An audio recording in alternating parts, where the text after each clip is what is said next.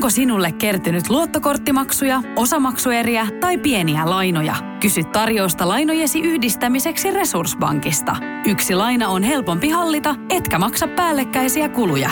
Resurssbank.fi Pallopojat potkii taas. Mahtavaa, että sinä, jalkapallon ystävä, olet avannut meidän kästimme auki. Studiossa tuttuun tapaan J.P. Partiainen sekä Teemu Aimia. Teemu joko kutkuttelee FIFA 21. No kyllä se aika paljon jo kutkuttelee. Torstainahan pääsee sitä trial-versiota kokeilemaan ja mehän aiotaan lauantai sunnuntai välinen yö sitten hakata se 10 tunnin kokeiluversio täyteen, eikö vaan?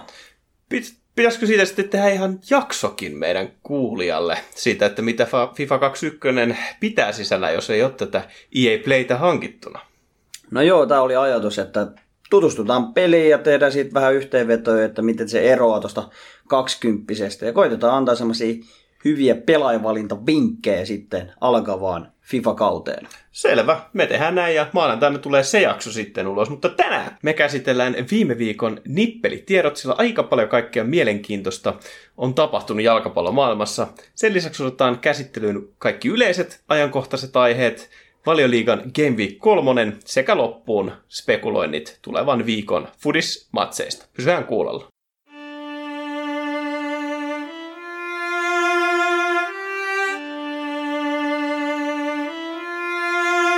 On kaksi asiaa, joita tosimies ei vaihda. Pallopojat. Ajankohtaiset aiheet uutisten muodossa. Aloitanko minä Teemu tällä kertaa meidän uutiskatsauksen. Anna mennä vaan. No ensimmäinen on Ilta-Sanomilta, joiden otsikko menee näin. Jari Litmanen joutui yllättäen poikansa joukkueen valmentajaksi Virossa. Onneksi paikalta löytyi vanhempi. Ja täällä on siis Nömme Kaljun alle 14-vuotiaiden jengissä, niin heillä ei ollut valmentajaa matsia. Kyseisessä jengissä, kyseisessä jengissä pelaa siis meidän oman kuninkaan poika ja Litmanen oli sitten ihan sattuman kautta päätynyt valmentamaan tätä joukkuetta. Et kuulostaako Teemu tutulta skenaariolta? No on siinä ehkä pieni konnotaatio tonne Riven suuntaan, että on tullut tämä kirja kuunneltua ja vähän samanoloisista lähtökohdista, että siellä on ollut vanhempien palaveri, ollaan oltu perustamassa HJK Käpylä-alueen seuraa ja sieltä ollaan kysytty, että kuka lähtee valmentamaan ja viemään asiaa eteenpäin hetken hiljaisuuden jälkeen, niin sieltä Rive on nostanut kätensä ja sanoi, että no mä voin hoitaa. Ja siitä lähti Riven valmennusura ja ihan hyvin hän se lähti. No se on ainakin mennyt ihan ok tähän mennessä. Tarkoittaako tämä nyt, että Riven jälkeinen aikakausikin on nyt Suomen fudiksella taattu kuin Litmanenkin varmaan? Luultavasti samalla tavalla sitten etenee sinne samanlaista polkua. No toivotaan näin, että Riven johdolla mentiin kisoihin ja Jarin johdolla sitten voitetaan. Kutsuttaisikohan, jos Rive on niin opettaja, niin onkohan Jari sitten kuningas? No se olisi mun mielestä sitten tuplakuningas. niin, no, no jos, jos hän veisi meidät uudestaan kisoihin, niin sitten olisi kyllä keisari tai mitä muuta. Sulla on varmaan seuraava joku hyvä uutinen. Joo, jokainen varmasti muistaa omilta nuoruusvuosiltaan, tai jos on vasta tulossa siihen ikään, niin eipä se mitään, että pitää noita kesätöitä hakea, ja se on aina vähän oma, oma prosessinsa, ja jokaisella on varmasti vähän erilaisia kokemuksia, mutta muu on Alfonso Davies, nyt uusi Champions League voittaja Münchenin riveissä, niin hän on heittänyt pikku piikin tuolla futistilillään, että hän on aikoinaan hakenut Mäkkärin kesätyöntekijäksi, mutta he eivät ikinä soittaneet takaisin Alfonsolle ja hän nyt sitten päätyi Tsemppärin voittajaksi. Et en mä tiedä, pitäisikö kiittää Mäkkäriä vai heittää enemmänkin suolaa heidän raneihin enemmän. Mä veikkaan, että tällä hetkellä Davis ei ihan hirveästi harmita, ettei päässyt Mäkkärin kassalle tarjolleen ranskiksi. Mutta mä luulen, että Alfonso olisi ollut maailman nopein siinäkin hommassa. se voi olla. Siis toi Davies on kyllä ihan huikea kaveri. Mä en tiedä, hän, hänellähän on tyttöystävänsä kanssa YouTube-kanava, mikä on varsin suosittu ja kyseinen herrasmies nyt muutenkin aika aktiivinen tuolla somen puolella ja siellä on ihan hauskoja tarinoita nämä pari valjakko kertonut, että en tiedä, oletko kuullut, miten Davies aikoinaan sai tämän hänen tyttöystävänsä, joka siis PSG-riveissä Nicewoodista pelaa. No oliko tämä hänen edesottamuksillaan futiskentällä vai oliko joku muu tapa? No, siinä YouTube-videolla Davis kertoi, että, että hän oli pitkään tätä miettinyt ja joskus oli sitten tyttöystävänsä hänen treeneistä saattanut bussille ja hän ei ollut keksinyt, miten hän tekisi eleen, niin hän oli kysynyt, että miltä susta tuntuisi olla Alphonse Davisin tyttöystävä. Ja parastahan tässä oli se, että Davis oli tällöin 15-vuotias eikä saavuttanut juuri mitään. Että aika, siinä on ollut ainakin itse tunto kohillaan, tolleen niin kuin 15-vuotiaaksi. No on ollut, mutta ei ole kaveri ainakaan menettänyt kysymyksellään mitään ja taisi ihan hyvä, hyvä lopetus olla tälle tarinalle. Tai ei lopetus, että tarinahan jatkuu heidän osaltaan Tarina oikeinkin hyvin. Niin. En tiedä susta, mutta itse kyllä 15-vuotiaana ei ollut sellaisia bolseja toisin tolla tavalla uskaltanut ketään tyttöystäväkseni pyytää. Eikä vieläkään. Mutta siirrytään toiseen tämmöiseen havaintoon. Nyt kun Bale siirtyi takaisin Tottenhamiin, niin tuolla La Ligassa oli aikoinaan tämmöiset superhyökkäystriot, jotka tunnettiin paremmin nimellä MSN ja BBC. Ja nämähän tulee totta kai Messi suorasta Neymar ja Benzema Bale Cristiano Ronaldo lyhenteistä. Ja nyt on enää viimeiset mohikaanit näistä kolmikoista jäljellä, kun Suores siirtyi Tikoon ja Bale Spursiin, eli viimeiset mohikaanit tätä kolmikkoa ylläpitää enää Messi ja Benzema. Siinä on kyllä aikamoinen end of an era. En, siis mä näin itsekin ton saman päivitän, niitähän päivityksiä oli useampi, mutta erässä IG-päivityksessä niin Juventuksen joku fani, fani mikäli ja Tili oli kommentoinut, että ei haittaa mitään, että heillä on uusi kolmikko tulossa ja se on Dybala, Ronaldo ja Morata. No niin, no kyllähän sekin ihan hyvä varmasti on, DMR. Mutta tota, Ronaldon varain lähtisi ihan hirveästi enää tulevaisuutta laskemaan, mutta onhan noita hyviä kolmikkoja tällä hetkellä muutenkin. No mutta laskisitko ensin Moraattan varaan tulevaisuutta? No en, en mielelläni ainakaan. Mä ottaisin ehkä, siis ihan rehellisesti, mieluummin ottaisin esimerkiksi Evertonin kolmikon tällä kertaa. Et siellä on Richarlison, Carvel Lewin ja Hames. Ja siinä on, se on tehnyt aika kovaa jälkeen ekat kolme matsia, niin mielestäni sekin on tällä hetkellä koemassa tikissä kuin tuo Juventuksen kolmikko. On, siinä on vaan se Dominic Calvert-Lewin, niin se on itsessään semmoinen nimi hirviö. DCL. Niin, kyllä, vaikea lähteä siitä soveltamaan. Mikä se olisi tällä hetkellä kovin kolmikko?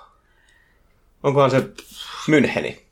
No Münchenillä on kyllä aika kova. Sane, Lewandowski ja Gnabry. Eh, Vai no Liverpool, siellä on Mane, Sala, Firkku. Ja siihen nyt kaveriksi vielä Jota, joka avasi Jota, no sekin. heti puuli debyytissään maalilla, että tuleeko siihen jopa ikävän kuuloinen nelikko. en, no siis, mutta mietin Manuakin. Sielläkin on Greenwood, Rashford, Martial. No Greenwoodkin voi tietysti mua portugalaisena korvata, mutta on näitä kovia kolmikoita tällä hetkellä Euroopassa enemmänkin. On, on, mutta en usko tuohon MSN BBC vastakkainasetteluun No no mikään näistä tulee nousemaan, mutta jatketaan tästä eteenpäin. Sä otit puheeksi tuon kolmikon rikkoontumisen, niin oot varmaan kuullut, mitä Messi oli sanonut sitten, kun Suores oli fudut saanut. No joo, kyllä sieltä Messiltä aika vahva avautuminen ainakin asiasta oli tullut ja ihan ymmärrettävästi. Hänhän oli tämän pitkän Instagram-päivityksen, missä oli kehunut Suoresin maasta taivaisia. Ja sen Instagram-päivityksen lopetus, joka ilmeisesti nyt on jo poistettu, niin meni niin, että, että hän ei ansainnut tulla potkituksi pihalle, kuten he tekivät, mutta totuus on, että mikään ei enää yllätä minua. Siinä on aika kovat statementit kaiken näiden kohujen jälkeen niin Barcelonan johdolle. Et kun luki noita juttuja, niin tuli aika paha mieli jopa tosta. No joo, ja se on kyllä aika no, mielenkiintoista nähdä, miten Messi antaa tämmöisiä lausuntoja koko ajan sinne yläkerran suuntaan, mutta silti kentällä peli, peli näyttää ainakin sujuvan ton liika-avauksen myötä, mutta mä luulen, että tuolla Tikon päässä ollaan ihan onnellisia, että Diego Kostakin jo haastattelussa ilmaisi, että me ollaan ihan loistava parivaljakko tuon Luisito kanssa, että toinen potki ja toinen puree. No siinä on kyllä sellainen kaksikko, että kukaan kolmikko ei voi tälle mitään. No ei, että Luisittohan avasi jo 2 plus 1 tehoilla 20 minuutin peliajallaan, että aika vaarallinen duo siellä tikolla olemassa kyllä. He ei ollut samaan aikaan kentällä, mutta odotan innolla, että näkee heidät samaan aikaan siellä. Seuraavana uutisena niin Dortmundiin. Ja tämä oli henkilökohtainen suo- suosikkiuutinen, mitä löysin. Nimittäin maailman seksikkäin urheilija oli otettu sitten Dortmundin treeneihin coachaamaan juoksua ja tämän äh, maailman seksikkäimmän urheilijan nimi on siis Alisa Schmidt. Hän on reilu parikymppinen tytentyllerö ja on ihan viehättävän näköinen pirkko. No joo, mutta älä palaa tytöttelemään kuitenkaan, mutta siellä on kyllä fysiikkavalmennus nyt varmasti hyvissä käsissä Borussialla ja sanotaan en yhtään ihmettele, miksi Jadon Sancho jäi Borussiaan. Niin, ja minkä takia heillä on niin nopeita laitureita siellä, jos, jos tällaiset henkilöt käy siellä juoksuttamassa. Ja e, kuulemma niin... Määrittelee vähän uudella tavalla jäniksen.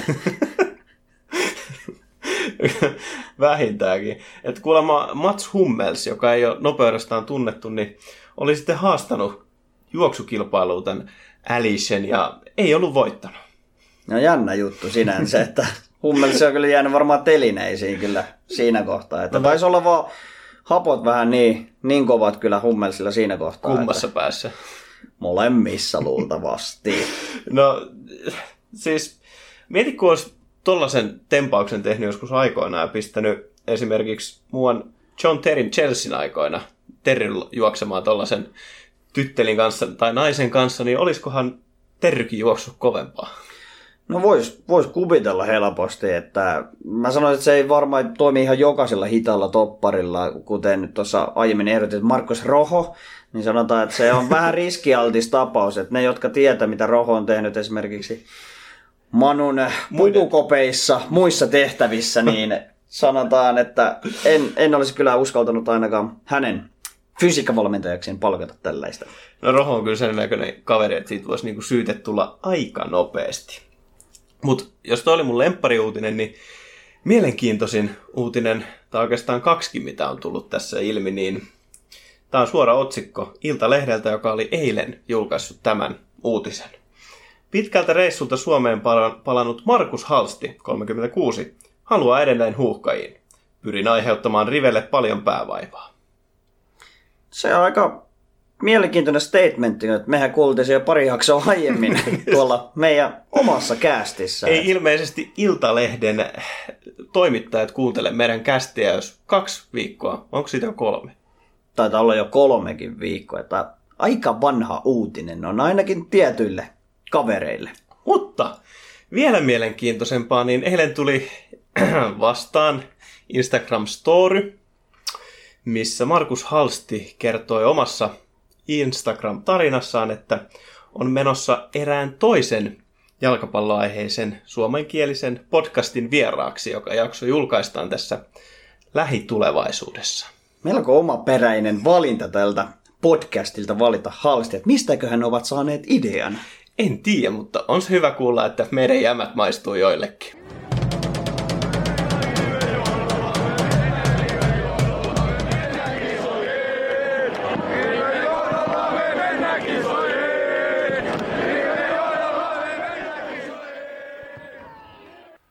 Pallopojat podcast. Valioliigan Game Week kolmonen, ja jos näissä kahdessa ekalla kierroksella Valioliigassa oli sattumia ja kaikkia hienoja tapahtumia, niin tämä kolmas kierros oli kyllä aikamoista ilotulitusta. Siis eihän tässä ole mitään järkeä. No joo, eeppisiä tapahtumia kyllä tarjoilee valioliikan ottelut tällä hetkellä. Et viime kierroksella tuli se valioliikan maaliennätys. Nyt ei nähty ehkä ihan yhtä paljon maaleja, mutta sitäkin enemmän tilasto kummajaisia ja vähän outoja tuloksiakin.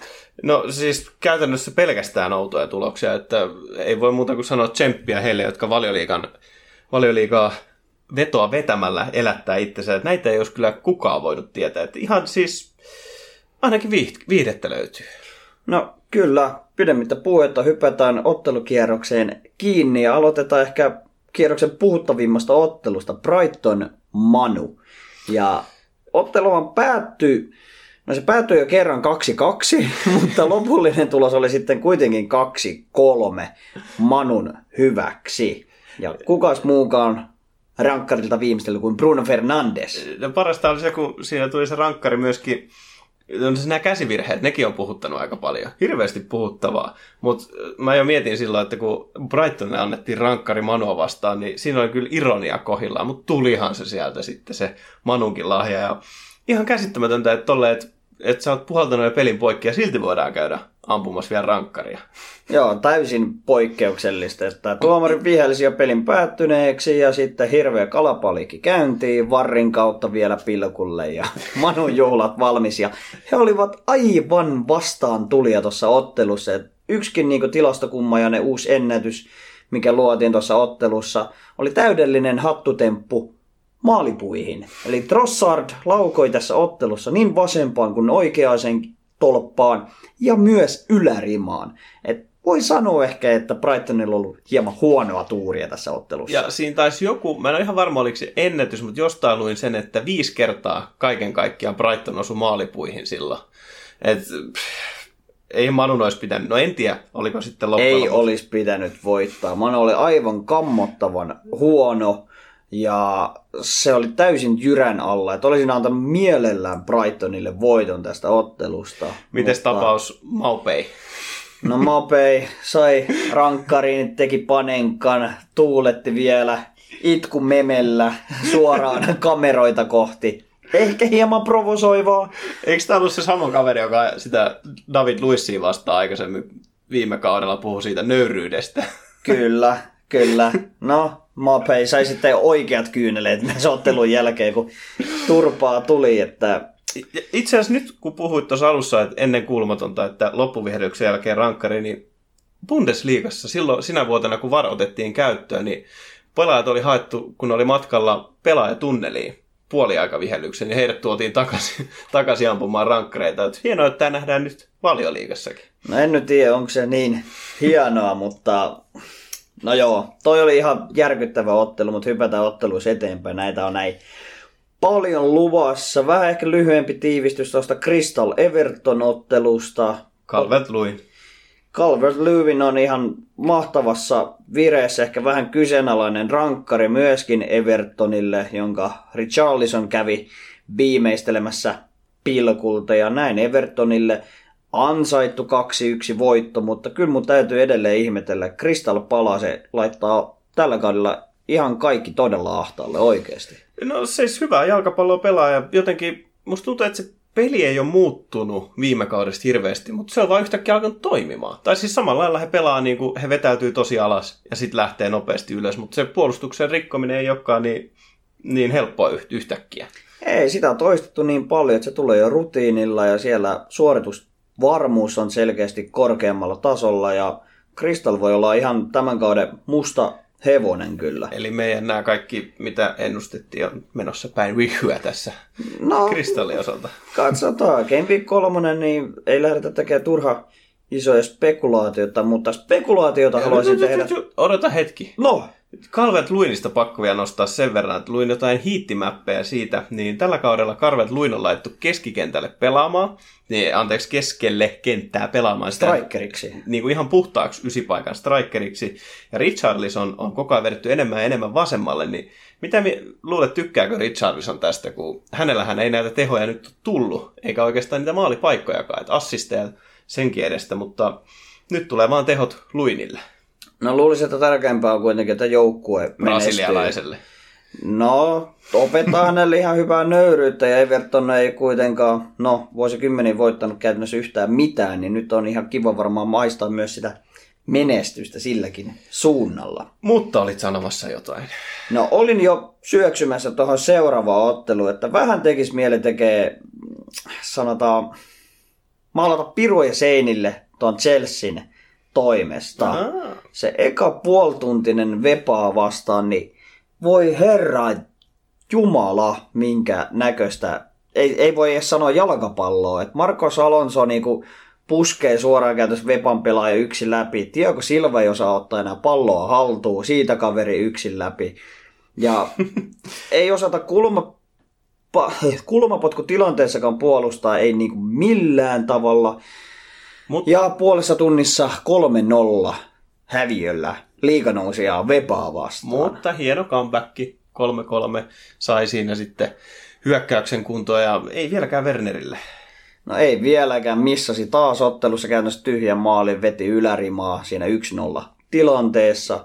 Ja ehkä se, miksi tämmöisellä aika isolla painokkuudella tästä ottelusta puhun, niin vaikka sanoit, että aika vaikea oli arvata nyt valioliikan tuloksia ja muita ottelukierroksen tuloksia, niin minä olin arvannut aika hyvin, paitsi tämän Chelsea-pelin, että Chelsean voitto olisi tuonut minulle tonnin, mutta he ryssivät ja... Ah, sen takia sä oot niin vihanen tästä. Ja, ja, no, eivät aivan kamalaa siis. En No, luota aina- enää tuohon joukkueeseen ollenkaan. Siis se puolustuspää vuotaa aivan kamalasti. Siellä on Kepa dinosaurus käsillään ja 48-vuotias Kapalleero. Okei, ei ole niin vanha, mutta sinne tuli nyt uusi maalivahti. Ja se on todellakin sitä, mitä Chelsea tarvitsee. Mutta et ole ainut, joka ei ollut vihanen tästä lopputuloksesta kuuleman mukaan, niin pelaajat ei ollut ikinä nähneet Frank Lampardia näin vihasena kuin tämän ottelun jälkeen, mutta No voin kuvitella vaan. ja kuulemma vihan kohteeksi oli tullut juurikin Alonso, joka oli vähän kämmäillyt ja ei ollut sitten edes mennyt katsomaan katsomaan peliä loppuun, vaan oli mennyt joukkueen bussiin. Et oli saanut siitä sitten viharyöpyn niskaansa. Et ehkä ihan syystäkin. Mutta Ihan syystäkin. Ja siirrytään ehkä tuommoisiin ei niin maalirikkaisiin otteluihin. no ei tosta tarvi muuta sanoa. Burnley Soton 0-1 ja Danny Ings. No, se oli käytännössä helppo työ, että siellä nyt Sotonilla hyökkäyskalustossa on pari englantilaista, J. Adams ja Danny Ings, ja he pelaavat kyllä hyvin yhteen ja tekee tarvittavia maaleja Sotonille, ja Sotonkin kerää hyvää tahtia kyllä pisteitä. No, kerää. Ja siis, no, edelleen Game Week 3 ei voi mitään johtopäätöksiä sanoa, mutta ihan hyvin ovat ky- sotonilaiset tämän kauden alo- aloittaneet. Mutta seuraava matsi, tämä oli siis mielestäni erittäin yllättä- yllättävä, nimittäin Sheffield Leeds. Ja tähän olisi voinut kyllä is- iskeä overia, eli paljon maaleja luvassa, mutta Leeds voitti 0-1. Joo, mäkin odotin, että tulee paljon maaleja.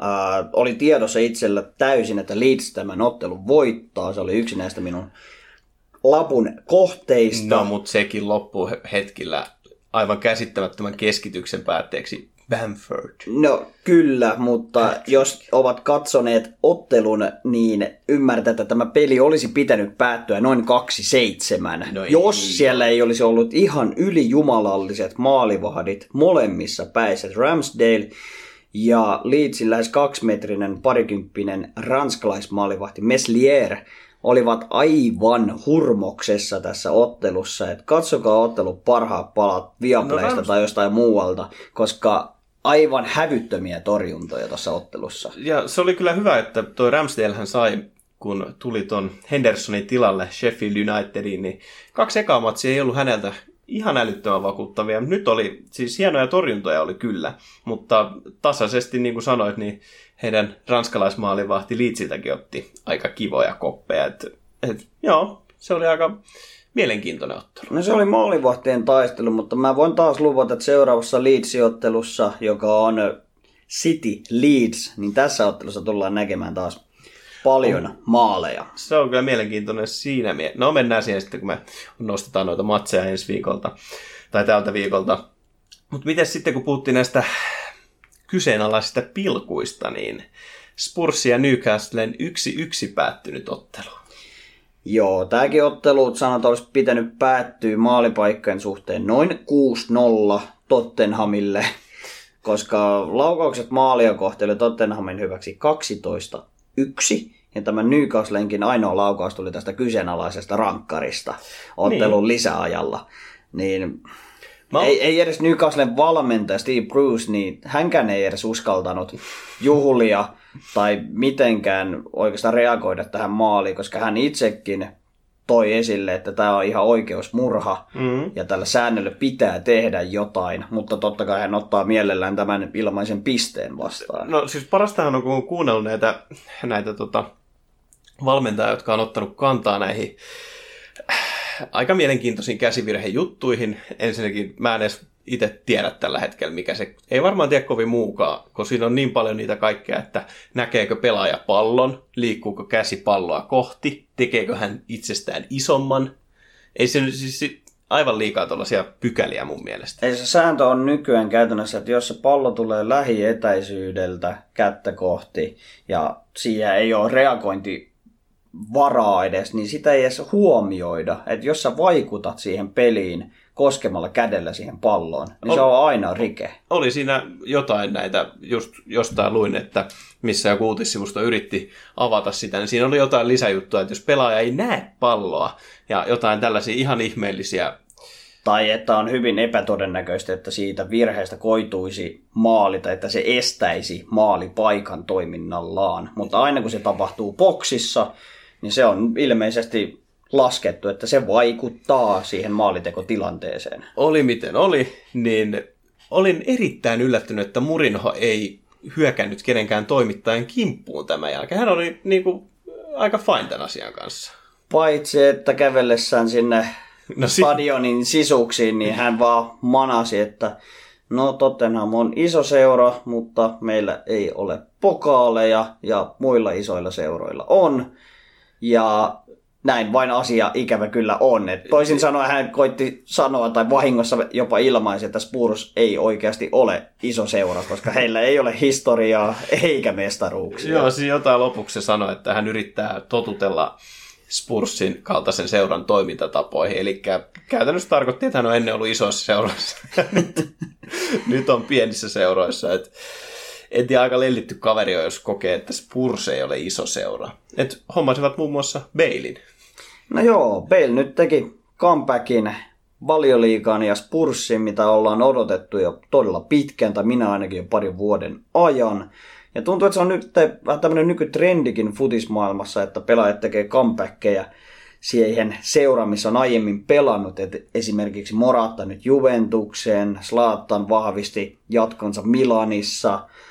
Ja kyllähän näitä paluumuutteja riittää. Robben meni kasvattaja seuraansa takaisin, Rakitic meni Sevillaan. Niin en tiedä, Dani Alveskin ilmoitti omalla IG-tilillä, että hän haluaa palata Eurooppaan. Että nähdäänkö hänet Barcelonassa tai PSGssä vielä, en tiedä, mutta hauska no. nähdä näitä legendoja palaamassa periaatteessa kotikonnuilleen. No sopisiko sinne Barcelonan oikealle laitaa sitten, kun Semedo lähti? Ja, niin sopisiko Dani Alves sinne 45-vuotiaana? No en tiedä, ei ole niin vanha. No ei ole ihan niin vanha, mutta kyllä mä luotan, että se Dest tulee sinne Barcelonaan ja Dankku, Dankku voi mennä sitten jonnekin muualle kyllä. Mutta se oli mielenkiintoista nähdä myös, niin kuin puhuttiin, niin Bailey siellä katsomossa. Että hän näytti siltä, että hän jopa oli hereillä. Joo, silmin nähden ihan innostuneena seurasi ottelua, että aina kun Tottenhamilla oli maalipaikkoja, mitä muuten riitti, että oli ylärimaa ja tolppaa näiden maalin kohdistuneiden laukausten lisäksi. Ja mä toivoin kyllä, että olisi näitä maaleja tullut enemmän Tottenhamille, koska heillä on maalilauluna kuitenkin Daruden Sandstorm. Vanha kun on hiekka myrsky. Pitäisikö vielä lähteä torille tästä?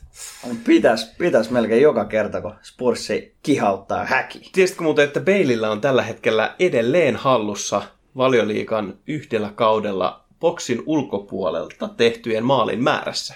Taisi olla silloin, kun, sillä kauden jälkeen, kun lähti relluun, niin nyt en muista, oliko 9 vai 11, mutta jompikumpi. Niin Okei. nyt kun hän palaa siinä lokakuun lopulla, tai ainakin pitäisi palata tästä vammastaan pelikuntoiseksi, niin tullaankohan taas näkemään kaukolaukauksia? Se voi olla. Sehän on Bailin tavaramerkki ainakin viime kausilla ollut. Ja sanotaan, hän ei kyllä saanut sitä ansaitsemaansa kunnia realissa, mitä hän olisi min, minun mielessäni ansainnut. Että teki kuitenkin 105 maalia Realissa, voitti siellä tsemppärit ja kapit ja liikat ja kaikki. Oli merkittävässä roolissa eri vuosina tässä joukkueessa, mutta toivon Baleille kaikkea hyvää viheriöllä ja tarkoitan nyt futiskenttää, en, en golfkenttää. No, siis monethan on puhunut siitä, että peilin hankkiminen nyt oli vaan tällainen niin kuin markkinointitempaus, mutta saa nähdä, tuleeko hän vaikuttaa tuohon Spursin peliin enempää, mutta nyt puhuta Tottenhamista kuitenkaan liikaa, liikaa, sillä aika mielenkiintoinen matsi oli myös Cityn ja Lesterin välinen ottelu, joka päättyi kettujen voittoon. City hävisi 2-5.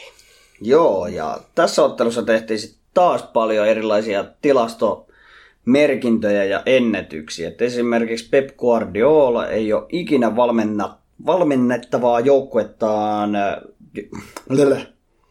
Pep Guardiola ei ole ikinä päästänyt viittä maalia. Koitas nyt. Niin, eli Pep Guardiolan joukkue ei ole ikinä päästänyt viittä maalia, mitä nyt tässä ottelussa tapahtui. Hienosti.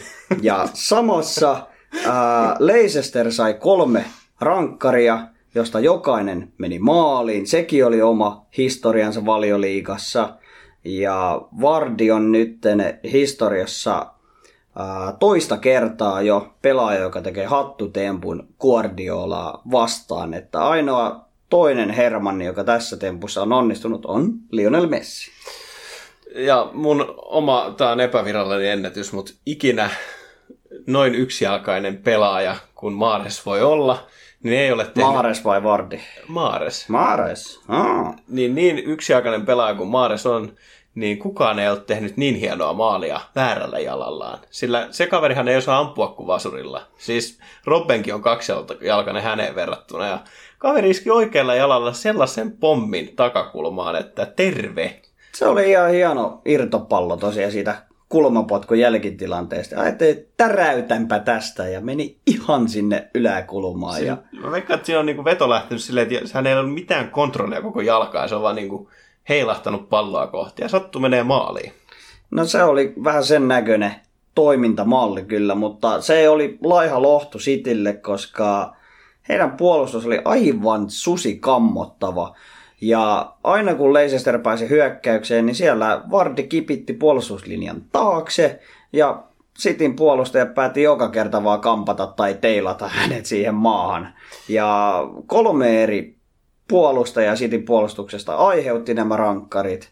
No, Ja s- jokainen ihan aiheellinen. Siis kun mun mielestä noistakaan ei voi niinku, tai mä voi tulla eri mieltä, mutta mun mielestä se ei ollut niiden pelaajien vika, vaan mä en siis ymmärrä, että miten Pep Guardiola pidetään niin, niin supervalmentajana, mutta kun varmasti tiedettiin ennen matsia, että Vardi tykkää juosta sinne linjojen taakse, niin minkä takia edes niiden parin ekan tilanteen jälkeen sitä puolustuslinjaa ei pistetty alaspäin, koska he pelasivat niin kuin City aina pelaa, ja kaikki ne rikkeet ja lukuisat muut tilanteet, mitä tuli, oli ihan samanlaisia. Vardi kipitti ylösnouseen puolustuksen taakse, josta tuli vaaratilanne, josta tuli rankkari, niin, niin en, en ymmärrä, mikä Guardiolan mietintä tässä oli. No sanotaan, että se ongelma korostui siinä kohtaa, kun Fernandinho tuli vaihtoon, niin sinne pistettiin hyökkääjä ylös Sitin joukkueessa.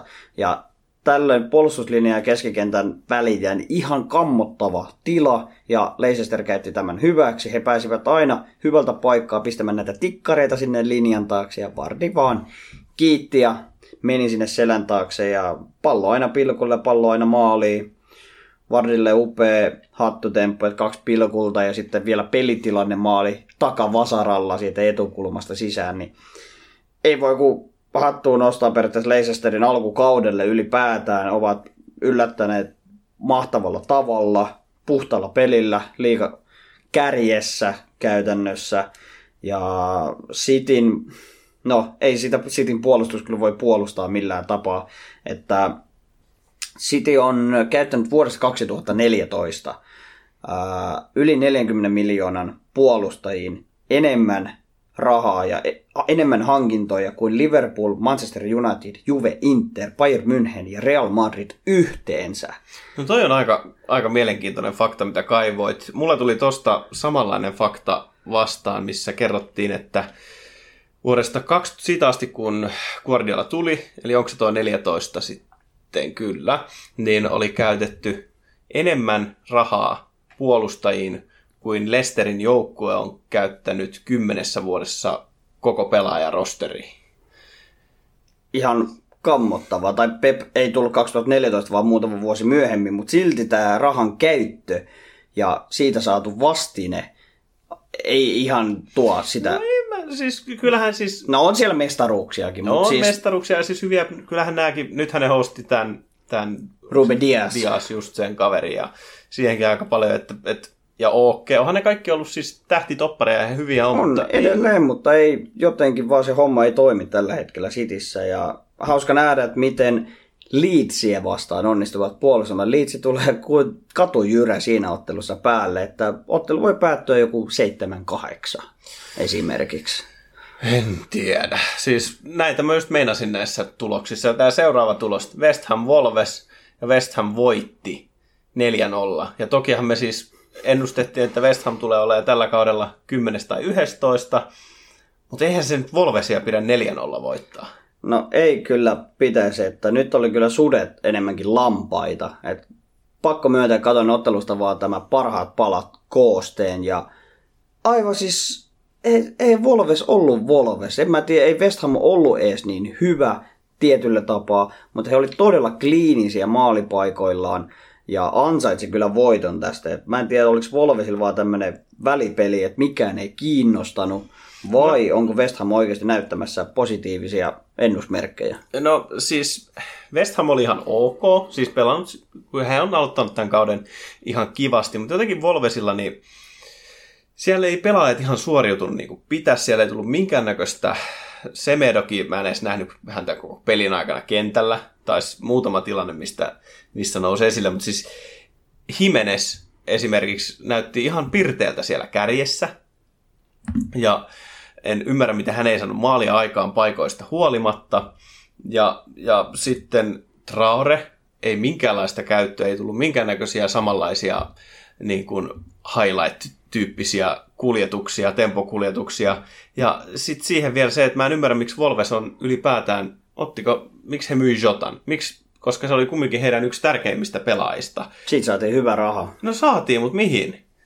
Et, et jos, jos se on noin iso palanen heidän hyökkäyksestä, niin ei se kyllä pitäisi olla 55 miljoonan euron arvoinen, mikä taisi olla se hintalappu. No toisaalta, jos se oli niin iso palanen, niin ehkä se oli niin arvokas, mutta tosi, tosiaan hyvä havainto, että miksi myydä sit niin tärkeä palanen sitä konseptia, jos ei ole suunnitelmaa, että mihin se raha käytetään. Tai en tiedä, onko sitten niin paljon talousongelmia, että se raha oli vaan otettava vastaan. No jos he maksoivat 30 vai 40 mitsiä siitä teini-ikäisestä portugalilaista, niin luulisin, että ei ihan hirveitä talousongelmia siinä vaiheessa ole. No joo, hyvä, hyvä pointti, mutta 4-0 turpaan kuitenkin ja melkein yhtä paljon sai myös Fulham turpaan, että Aston Villa höykytti heitä sitten taas 3-0. No heidätkin me ennustettiin pirteiksi, mutta, mutta kyllä toi oli mun mielestä ihan täysin Fulhamin oma vika. Et siis Fulhamin se peli, puolustuspeli siinä matsissa, se oli ihan kamalaa. Ja siis Fulhamilla oli omat paikkansa, he olisi voinut tehdä yhden, kaksi maalia, mutta siis kyllähän Villan yksinkertaiset hyökkäykset rikkosen puolustuksen, mikä oli ihan, ihan käsittämätöntä. Mutta siis, koska se ongelma siis, niin kuin sanoin tuossa, niin musta tuntuu, että se ei ole Fulhamin hyökkäyksessä, koska siellä oli ihan ok näköisiä hyökkäyksiä, mutta ei noi puolustajat, toi puolustustyyli, niin ei, ei valio liikaa. Nimenomaan toi Fulhamin kokonaisuus on se ongelma, että he on nyt vähän väärässä sarjassa ei, tällä siis hetkellä. ne hyökkäy, eihän, onhan tehnyt tällä kaudella nyt maaleja teki missä matsissa? No kuitenkin Mitrovic teki pari siinä. Ja kyllähän heidän hyökkäys on toiminut. Ja tossakin matsissa, niin kuin sanoin, niin kyllä se hyökkäyspelikin oli ihan ok. Nyt vaan ei sattunut tulee maalia. Mutta jos sen matsin katsoo niitä puolustuspelaamista, niin se oli ihan väärän tason tasosta.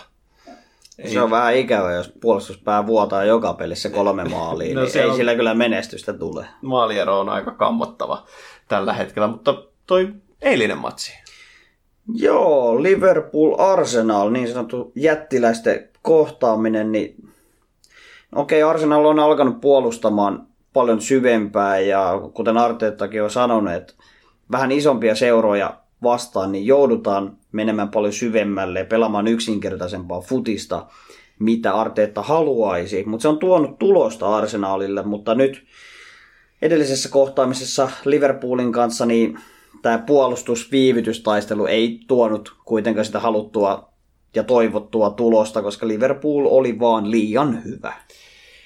No, kun tossakin mä oon nyt olemaan aavistuksen eri mieltä. Mä, mä en tiedä, näetkö sitä tätä Kloppin haastattelua, missä, missä tota, tämä BBCn asiantuntija Kiin oli sanonut sitten, että, että oli vähän slapi slapi, oliko se defending vai muuten vaan pelaamista, niin Kloppi oli siitä ottanut herneen nenään, mutta kyllä mä joudun vähän olemaan samaa mieltä, koska Arsenalilla oli paikkoja, siellä oli lakasette yksin läpi, kerran ei tehnyt maalia ja toisen kerran ihan pikkuriikkisellä paitsiolla. Ja ei se Liverpoolinkaan ylivoima niin kamalaa ollut. Et se matsi olisi voinut päättyä siis, jos olisi ollut vähän tuuria Arsenal, no okei, tämä nyt on jossittelua, mutta se olisi voinut päättyä 2-2, 1-1, ja se Jotan viime hetkien maali, niin ei sekään nyt ollut mitään, mitään kamalaa. Joo, sä voit kaivaa sieltä tilastoja, miten puolista hallitsi, mutta katsoit sitä peliä? Mä katoin sen pelin ja Arsenal oli hädässä koko vitun ottelun. Mähän toivon siis Liverpoolin Ei nyt vähän putoamista sieltä alas, mutta siis Ei se ollut. me ei ollut kyllä katsottu sit samaa, että mä oon Kloppin kanssa samaa mieltä, että sanoi ihan- on kattonut ihan väärää ottelua, koska... Siis Kloppi sanoi ihan samalla lailla Niin, että oot kyllä, väärää kyllä. mat- Ihan täysin väärää ottelua. Arsenali, joo, lakalla oli ne kolme maalipaikkaa. That's it. 90 minuuttia, niin siihen meni yksi minuutti siihen, Lenolla että Arsenalilla oli ne paikat. Lenolla oli myöskin muutama ihan hyvä torjunta siinä. Kyllä. Ja Liverpoolilla kävi paljon huonoakin tuuri näissä viimeistelyissä. Että sanotaan ehkä todenmukainen ottelu tulosta maalipaikkoihin nähden ehkä semmoinen 5-1 olisi voinut olla todennäköistä. No ei todella. Todella helposti. No ei millään tasolla. Se Arsenalilla neljä laukausta. Veikka paljon Liverpoolilla oli laukauksia. No mä väitän, että ne, ne ihan sama Sano, va- paljon. kahdeksan. 21. No niin, monta maalia päin. Kahdeksan. ja mä niistä oli kahdeksan. tolppia ja muita aivan hirvittävä määrä. Ei se ollut yhtään tolppaa. Tolppia ilmoittaa siis. me, ollaan, siis, me ei ole katsottu samaa ottelua. Liverpool murskasi Arsenalin ja tulevalla viikolla tulee uusinta tästä ottelusta. Mä luulen, että Liverpool tulee kierrättämään kakkosmiehistölläkin no. Arsenalia. Ihan siis se ja sama. Ehkä sä oot kattonut samaa matsia mitä Kloppi ja minä samaa mitä Keane, mutta Ilmeisesti, ilmeisesti näin. tästä Nyt voi- joudun puolustamaan Liverpoolia tässä No, kohtaa. No, jät- jätetään tähän. Jutellaan vaikka mikin ulkopuolella tästä. Mutta seuraavaksi otetaan pienet katsaukset sinne, mitä muissa sarjoissa, koska sielläkin on aikamoisia tilastohirviöitä tapahtunut.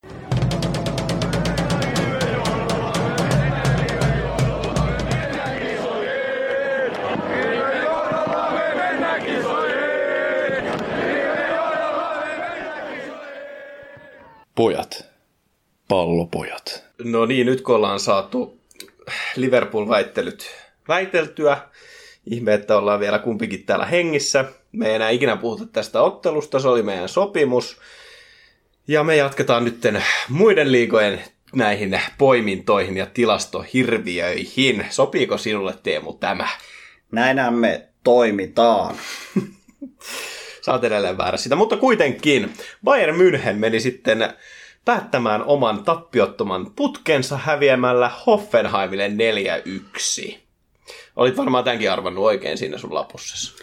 En ollut veikannut, koska Münchenin kerroin oli ottelussa niin pieni, niin en halunnut tätä pilaamaan omaa lappuani. Mutta enpä olisi odottanut tämmöistä, että okei Münchenillä pikku kierrätys joukkueessa, että siellä leputettiin Lewandowskia ja sitten lihamyrsky Goretskaa, Ihan myrsky. mutta ei se tulos silti olisi noin paljon pitänyt kääntyä. Et se Kramarits on nyt jossain ihan käsittämättömässä vireessä. Et viime pelissä tai edellisessä pelissä kolme maalia, nyt kaksi maalia Münchenin häkkiin. Ja siis en tiedä, tämä voi olla ihan hyvä herätyskello Münchenille, tämmöinen tappio tässä kauden alussa. Niin tämä ehkä tuo niitä ongelmia esille, mistä puhuttiinkin vähän viime jaksossa, että se leveys ei ehkä ole kuitenkaan tarpeeksi leveä Münchenillä tällä hetkellä. No miettii sitä Münchenin ottelujaksoa, mitä on. He pelas Mestarien liigaa pitkään YMS, niin nyt kun sinne laittiin Zirkzeetä YMS kentälle, niin kyllähän se vähän näkyy. Siis itse en katsonut tuota matsia muuta kuin toisen jakson lopun, mutta en, en mä silti... Ehkä se on se leveys sitten. Vaikka puolustuslinja pysy samana, Pavard ei ehkä sopinut niin kuin piti sinne oikealle, mutta ehkä toivotaan, että tämä oli tällainen välipeli. Tänään en tiedä, onko sillä vielä mitään merkitystä. Mulla on ainakin ihan sama, että pärjääkö München. No joo, ei sillä itselläkään niin suurta merkitystä, mutta sitten siellä toinenkin Saksa iso seura, Dortmund. En tiedä, No se oli vähän oliko siellä joo. fokus heidän fysiikkavalmentajassaan tai missä, mutta ottivat 2-0 kuokkaa Augsburgilta. Ja siellä ihan mielenkiintoinen tilanne Bundesliigassa, kun siellä isot seurat häviää ja pelaa tasapelejä keskenään. Niin Joo, Leverkusen ja Leipzig tasapeli 1-1, niin sarjataulukko näyttää. Näyttää hämmentävältä. Siellä Hoffenheim puhtalla pelillä ja aika muikealla maalierolla vielä kärjessä. No 7-3 maalieroa. Et, et on toi suht mielenkiintoinen, mutta sitten mitä muuta voidaan nostaa, niin Schalken peli näyttää siltä, että Schalke tippuu tällä kaudella Bundesliga 2 aika kovaa vauhtia. Joo, se on lähes varmaan. He vaihtoivat itse asiassa jo päävalmentajat. Siellä painettiin paniikkinappula heti pohjaan kauden alussa. Mutta siitäkin oli jotain spekulaatiota, että heillä ei taida oikeasti olla varaa siihen, että en tiedä kuka sieltä tulee kakkosvalmentaja sitten. Että millä tavalla sitä... Ehkä Jari. No Jari. Niin. Pikku hyppäys sieltä Nömmekaljun joukkueesta suoraan. Jari tonne ei se ole pelannut. Niin, mutta Jari on, se on aloittamassa ne valmentajauras, niin miksei. Lähtis halvalla varmaan vielä. Tyhmä mielipide. Mutta sitten Real voitti Betiksin sun ilokses. No joo, ja taas, niin, no. Jossiteltavaa jäi. Sanotaan, että Petiksen puolustaja Emerson 2-1 johtoasetelmassa niin teki oman maalin ja otti siitä 10 minuutin päästä punaisen kortin. Ja näin mahdollisesti Real Madridille pakkopelin, mitä kautta tuli rankkari. Ja kukas muunkaan kuin Sergio Ramos sitä laukkomaan taas ottelun loppuhetkillä ja panenkalla keskelle maalia. Siis- Ai että. Mä muistan meidän ennakoissa, kun sä sanoit, että Real Madrid tulee kamalalla pelillä voittamaan mestaruuden, ja eiköhän siellä Ramoskin heittele sitten viime hetken rankkareita, niin oot, sun kristallipallo on ilmeisen kirkas.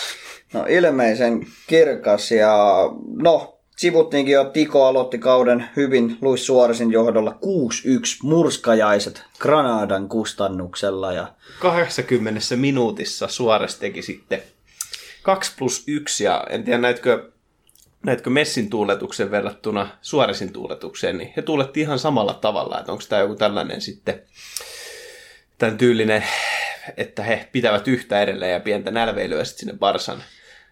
Kyllä mä luulen vähän näin, että siis Messi ja Suores he olivat käytännössä parhaita kavereita Barcelona aikoina ja tulevat pitämään varmasti yhtä ja Messihän pääsi tosiaan tuulettamaan maalia myöskin Villarealin kustannuksella, kun Barsa niisti 4-0 voiton. Ja tässä aika hieno tilasto fakta taas, että Ansu Fati 17-vuotiaana painoi kaksi maalia tähän otteluun.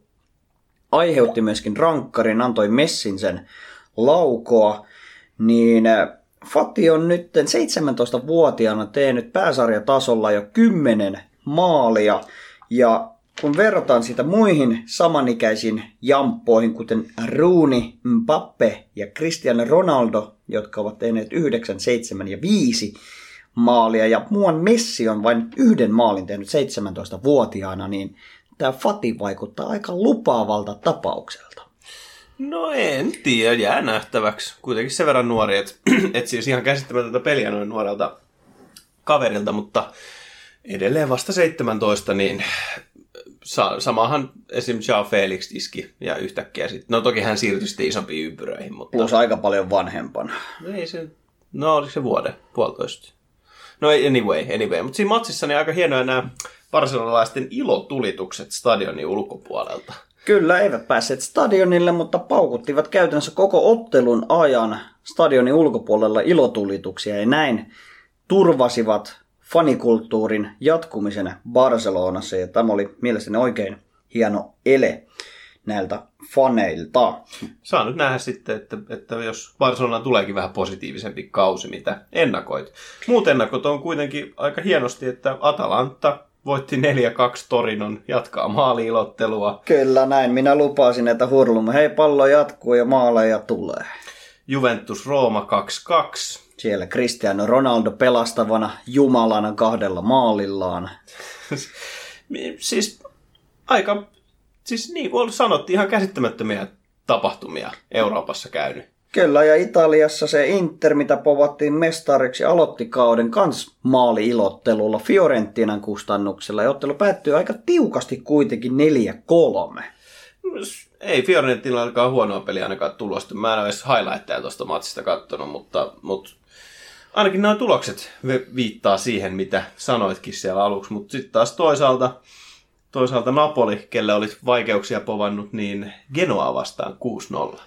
Joo, otti aika massiivisen voiton ja tässä pystyy jo hekumoimaan, että tämän viikon namipalana oikein on Napoli Juve tulossa tällä viikolla, niin se voi olla aika iso ottelu, että jos Juve sen häviää, niin heidän kauden aloitus on ollut suoraan sanon aika kammottava, mutta ei spekuloida sitä liikaa tässä vaiheessa. Ja muutama poiminta tuota Ligue ykkösestä, eli niin sanottu Farmari liikasta, niin tota, siellä sanotaan PSG ja Lyon on aika isoissa ongelmissa ollut nyt kauden alussa. Et Lyonkin on jo viisi ottelua pelannut ja niissä kerännyt vain kuusi pistettä. Nyt viimeiseksi Lorientin kanssa yksi yksi tasapeli. Et onko pieni krapula menossa tuosta tsemppäri vuodesta? No ilmeisesti, että onhan siellä ollut Lionilla huhuiltu tätä Memphistä pois ja Awar. Awaria hirveästi. Sehän on nyt vissi ainakin viimeisimpin tietoja, mikä, minkä luin, että he olisi valmiita myymään hänet arsenaaliin. Ja se sopisiko nyrkki silmään kyllä arsenaaliin. Joo, ja sitten siinä oli myös toinen huhu oli se, että, että jos, jos Arsenal, ei kun anteeksi, Chelsea saisikin tämän Declan Ricein tuolta West Hamista, niin sitten Jorginho olisi niin kuin automaattisesti siirtymässä arsenaaliin. Niin kumman sä ottaisit, Jorginho vai, vai Auari? No kysypä toinen kerta, että ihan varmasti Auar. Ei sinne mitään pikku rankkarin loikkia Mietipä sitä. kaivata. Siis, siis kyllähän ton Jorginho noin Ei, statsit syöttö, ei, se on nopea. ei. Aina kun saa pallon, niin syöttää heti eteenpäin, sopii siihen arsenaalin lyhyt syöttö. Valovuoden perässä Auaria. No ei. Valovuoden. Mikä sulla tänään on? Pakko väitellä joka aiheesta. Hyvä. Ligue ykkösestä vielä tämmönen ikävä nosto tietyllä tapaa ehkä FIFA-pelaajille. Tämä ei ikävä vai iloinen, koska Monaco voitti 3-2 ja muuan Wissam Ben Yedä teki ottelussa kaksi maalia, oli ottelun hahmo, niin tuleeko FIFA 21 alkuun heti Inform Ben Yedä? Ei, ei, ei voi tehdä sitä. Siis se, onko Fivan pakko alkaa siitä, mihin se jäi? Et eihän se ole näin hauskaa se Jedderimeno tuossa FIFA 20 Se olisi kyllä hävytöntä, jos tulisi heti Ben Yedderi, eli niin sanottu Ben Ketzerin Inform-kortti heti FIFAn kärkeen, niin se on aivan varma, että me myydään meidän molemmat sielut, että me saadaan se meidän jengi. Näin me tehdään Fivasta enemmän settiä sitten ensi viikon maanantaissa ilmestyvässä jaksossa. Mutta nyt siirrytään spekuloimaan tulevia otteluita tältä viikolta.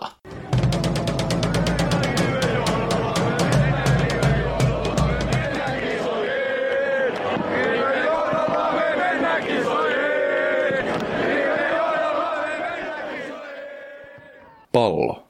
Jokaisen pojan ensirakkaus. Tällä viikolla mielenkiintoista matsia toisensa perään ja aloitetaan tuosta Curacao-kapista, eli Kaljakapista, eli Englannin liigakapista, joka ei pitäisi ketään kiinnostaa, mutta siellä on ihan mielenkiintoisia ottelupareja. Erittäin hyvä sisään ajo puhe ja hypätään näihin otteluihin kiinni. 16 Mistä sä joukko- tykkäsit eniten siinä? Kyllä mä kyllä kurakao melkein sieltä osu parhaiten omaa tota, makuhermon, mutta tosiaan 16 joukkuetta enää jäljellä. Ja siellä heti keskiviikkona tänään Brighton Manu, eli tulee uusi revanssiottelu tuosta viikonlopun kohtaamisesta. No pitäisikö Brightonin pistää paremmaksi ja iskeä vähän useampi ylärima tai tolppa? No, se voisi olla ihan hauskaa ja mä luulen, että siellä nähdään nyt Henderson kyllä avauksessa Manulla. No se voi olla hyvin mahdollista, ainakin pelasi siinä edellisessä matsissa. Ja veikkaan, että muutenkin niin nämä, täällä on aika paljon näitä revanssimatseja tulossa, niin veikkaan, että ne ei ihan täysin vertailukelpoisia ole juurikin sen takia, että, että kierrätystä luultavimmin luvassa. on pakko tulla, koska ottelurasitus on niin mahtava tällä hetkellä. Ei mahtava ehkä huono sanavalinta, koska siis ottelurytmi on todella tiivis, varsinkin näillä huippujoukkoilla, jotka pelaavat myös europelejä ja kaiken näköisiä turnauksia. Mutta saa nähdä, että mä näkisin, että on ihan hyvä paikka nuorille pelaajille saada sitä pelitatsia ja sitten semmoisia uusia hankintoja, prospekteja ajaa sitten sisään. Et saa tämmöisiä suht kilpailullisia pelejä alle. No onhan tuokin totta, ja se on kyllä sääli, että miten, kun eihän toi nyt oikeastaan ketään kiinnosta. Siis jos ihan rehellisiä ollaan. Niin sanotaan, sitten alkaa kiinnostaa, jos tästä vaiheesta etenee. Sitten ollaan jo kahdeksan parhaan joukossa. Sitten siellä on pieni niinku, kuppi niinku, häämöttää edessä. Et varsinkin varmaan tota, Tottenhamiin varmaan kiinnostaa. Et en tiedä, että onko eilen jo pudonnut Chelsea vastaan tässä kupissa.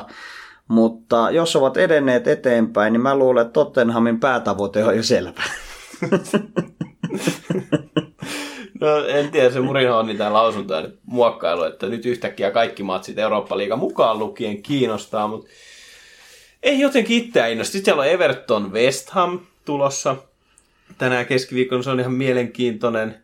Ja Liverpool Arsenalin revanssi myöskin, mutta siis ei ne jotenkin ole sellaisia, että odottaa niitä. Kyllähän ne nyt sitten katsoo tietysti, kun ei muuta tule, mutta, mutta joo, Niin nimenähän no jo isoja seuroja, mutta siellä voi olla just uusia lupauksia, junioreita, niin mun mielestä niitäkin ihan kiva nähdä ja katsoa heidän edesottamuksiin, koska normaalisti liigassa nähdään aina tutut kokoonpanot, mutta tässä Curacao Cupissa niin kierrätystä tulee ja näkee taas uusia pelaajia viheriöllä. Ja odotan kuitenkin, että Liverpool tulee murskaamaan Arsenalin tässäkin ottelussa. Mm, no, ruot, no joo, tämä on eri ottelu. Mm. Kyllä, kyllä, kyllä, kyllä. Mutta siis viime kaudellahan Kloppia ei edes FA-kappi kiinnostanut. Niin saa Ei, nähdä, saa ei. nähdä, millä tavalla tällä kaudella sitten liikakappi kiinnostaa. No, saa nähdä, mutta ehkä suomalaisittain tämän viikon isoin ottelu pelataan huomenna torstaina, kun Kuopion palloseura pelaa vieraissa Romaniassa CFR Klujia vastaan. Ratkaisevan ottelun, että kumpi joukkue etenee Eurooppa-liigan lohkovaiheeseen. Niin, siis jos Kupsi voittaa tämän ottelun, niin sitten pelataan Eurooppa-liigassa. Kyllä, vähintään kolme ottelua Eurooppa-liigan alkulohkovaiheessa, mikä on aivan mahtavaa, että HJK on viimeksi onko 5-6 vuotta sitten pelannut Eurooppa-liigan lohkovaihetta. Ja nyt tauon jälkeen nähtä olla. siellä suomalaisväriä. Voinko onko jo pidempikin aika edellisestä esiintymisestä, mutta No pistä tuplat tuohon, niin on pidempi aika. Mutta siis sehän on ihan käsittämätön tilanne suomalaiselle fudikselle, koska siis ne tienesti, mitä ne saa niistä matseista. Siis pelkästään siitä, että pelaa sen matsin, niin jotain miltsin luokkaa. joo, vaikka häviää, häviäisivät kaikki. Niin ei sillä ole mitään merkitystä. Mieti, miten paljon siitä tulee mielenkiintoa meille suomalaisille, jos he pääsevät Eurooppa-liigaan. Ja sitä kautta sitten saada meillä on jotain mielenkiintoa katsomaan tätäkin turnausta. Ja siis tässähän mikä hienointa on se, että, että heillä olisi voinut tulla aika paljon pahempiakin vastuksia, jos arpanopat olisi osunut eri tavalla. Joo, siis siellähän olisi ollut mahdollisuus kohdata esimerkiksi Galatasaray, AS Mi- AC Milan, Tottenham, Malmö, Rosenborg, Celtic, eli tämmöisiä isoja eurooppalaisia seuroja, että ehkä arpaonni on jopa ollut meidän puolella, ja yksi ottelu voi tapahtua mitä vaan, Kups ehkä pienenä altavastaajana otteluun, mutta ovat jo yllättäneet aiemmissa kohtaamisissa, ja Kups on valmis yllättämään meidät. Mahtaa Ilmaria vähän ärsyttää. No näin mäkin vähän ajattelen, että nyt kun hän on haaveillut näistä isoista otteluista, niin hän lähtee pelaamaan Bundesliga kolmosta. No, mutta toivottavasti on hyvä askel hänen urallaan. Pelas niin kyllä älyttömän hyvin Suomen majussa. Valioliika kuitenkin perjantaina, blä, ei siellä ole mitään fiksua. Lauantaina Leeds City. Joo, tämä on se ottelu, mitä mä odotan kyllä tällä hetkellä ehkä eniten tällä Mestari viikolla. kohtaa Padawanin, eli siellä Bielsa, joka on avoimesti on Pepin idoli, tai siis Pep idolisoi Bielsa avoimesti, niin saa nähdä, saa nähdä, että tuleeko tästä tällainen taktikointikilpailu vai ihan vaan dominanssikilpailu, että kumpi pitää palloa enemmän vai isketäänkö vaan maaleja kilpailu. Mä sanoin, että maalin tekokilpailu. Se kyllä kävisi mulle oikein hyvin. Tämä on lauantai illan kohtaaminen ja varmasti viihdearvoa tässä ottelussa luvassa. No, viihdearvo on ainakin sunnuntaina tiedossa, kun Manu Tottenham siellä Murinho kohtaa vanhan seuransa. Ja jos olette katsonut sitä All or Nothing-dokumenttia Spurssista, niin siellä on kyllä aika avoimesti tullut esille, miten Murinhoa kiinnostaa. Aika paljonkin näyttää närhemunat entiselle seuralleen, koska Kat- ei, ei ihan hirveän hyvät välit ole jäänyt Chelseain tai Tottenhamin kyseisellä kaverilla. Saa nähdä, nähdäänkö Murinhon munat sunnuntaina vai miten ottelussa käy. När, närhenmunat. Ah, närhenmunat, joo joo joo. Ei, se voi olla, se on ihan mielenkiintoinen ottelu tosissaan ja siellä on Manulla kyllä paljon todistettavaa alkukauden edesottamuksien jälkeen, että he oikeasti osaisivat pelata jalkapalloa. Että katsotaan, miten tuossa käy. Ja Bundesliigassa nostetaan sieltä yksi vähän erikoinen ehkä tähtiottelu, mutta se on kyllä tämän viikon tähtiottelu. Frankfurt vastaan Hoffenheim. He ovat molemmat avanneet kauden mahtavasti, että Frankfurtilla kahdesta ottelusta neljä pistettä ja Hoffenheim puhtalla pelillä Bayern Münchenin kaataneena niin liikan kärjessä ja siellä gramarit painaa aivan kammottavassa vireessä, että onko taas hatullinen kakkaa tulossa niin sanotusti viikonloppuna. No jos nämä vanhat ennusmerkit pitää paikkansa, niin taas nähdään joku Frankfurtin sitten 6-0 voitto. Nämä pelit tulee menee ihan ristiin, mutta en tiedä. Se on ainakin mielenkiintoinen, mielenkiintoinen matsi. Ja samoin myöskin Serio Aassa Juve Napoli, mistä mainitsitkin, mutta myös Lazio Inter, aika tärkeitä otteluita, niin jos mietitään ratkaisuja tälle kärkipäälle. On, tuossa on mahdollisuus nyt Interille tai ihan oikeastaan kenelle tahansa ottaa vähän kaulaa toisiin kilpailijoihin, että en toivo tasapelejä näistä otteluista, vaan mielellään voittoja suuntaan tai toiseen, niin menee toi Italiankin jalkapallo hyvin mielenkiintoiseksi. Varmasti voittoja toivot myös La Ligasta. No toivon myöskin, koska siellä on myöskin iso ottelu luvassa sunnuntaina. Et sunnuntai on kyllä penkkiurheilu superpäivä, koska siellä on myös Parsa vastaan Sevilla. No, miten käy? Kolme, kaksi Barsalle. Ei kai nyt siellä De Jong tulee iskeä hattutemppu. Puskee maaleen. Ai niin, tarkoitat Luke De Jongia, eikä Frenkiä. no, niin mä unohdin, unohdin tämän toisen. Nimenomaan Sevillan De Jong. Ja tämän lisäksi siellä myöskin Valencia Petis. Joo, Petis avannut kauden vahvasti ja sanotaan vähän kärsi ikävällä tavalla tappen Real Madridia vastaan. Muuten oikein pirteä esitys ja lepää tällä hetkellä La Liigan kärjessä jopa. Ja tämä on nyt La Liigan kärkiottelu Valencia Petis ja tämä pelataan sitten jo lauantaina. No joo, siis kolmen ottelun ei ole kaikki edes pelannut sitä, vaan osa on pelannut sen yhdenkin matsin. Mutta kärjessä tällä hetkellä kuudella pisteellä. Oliko vielä jotain? Ainakin paljon on tapahtumia.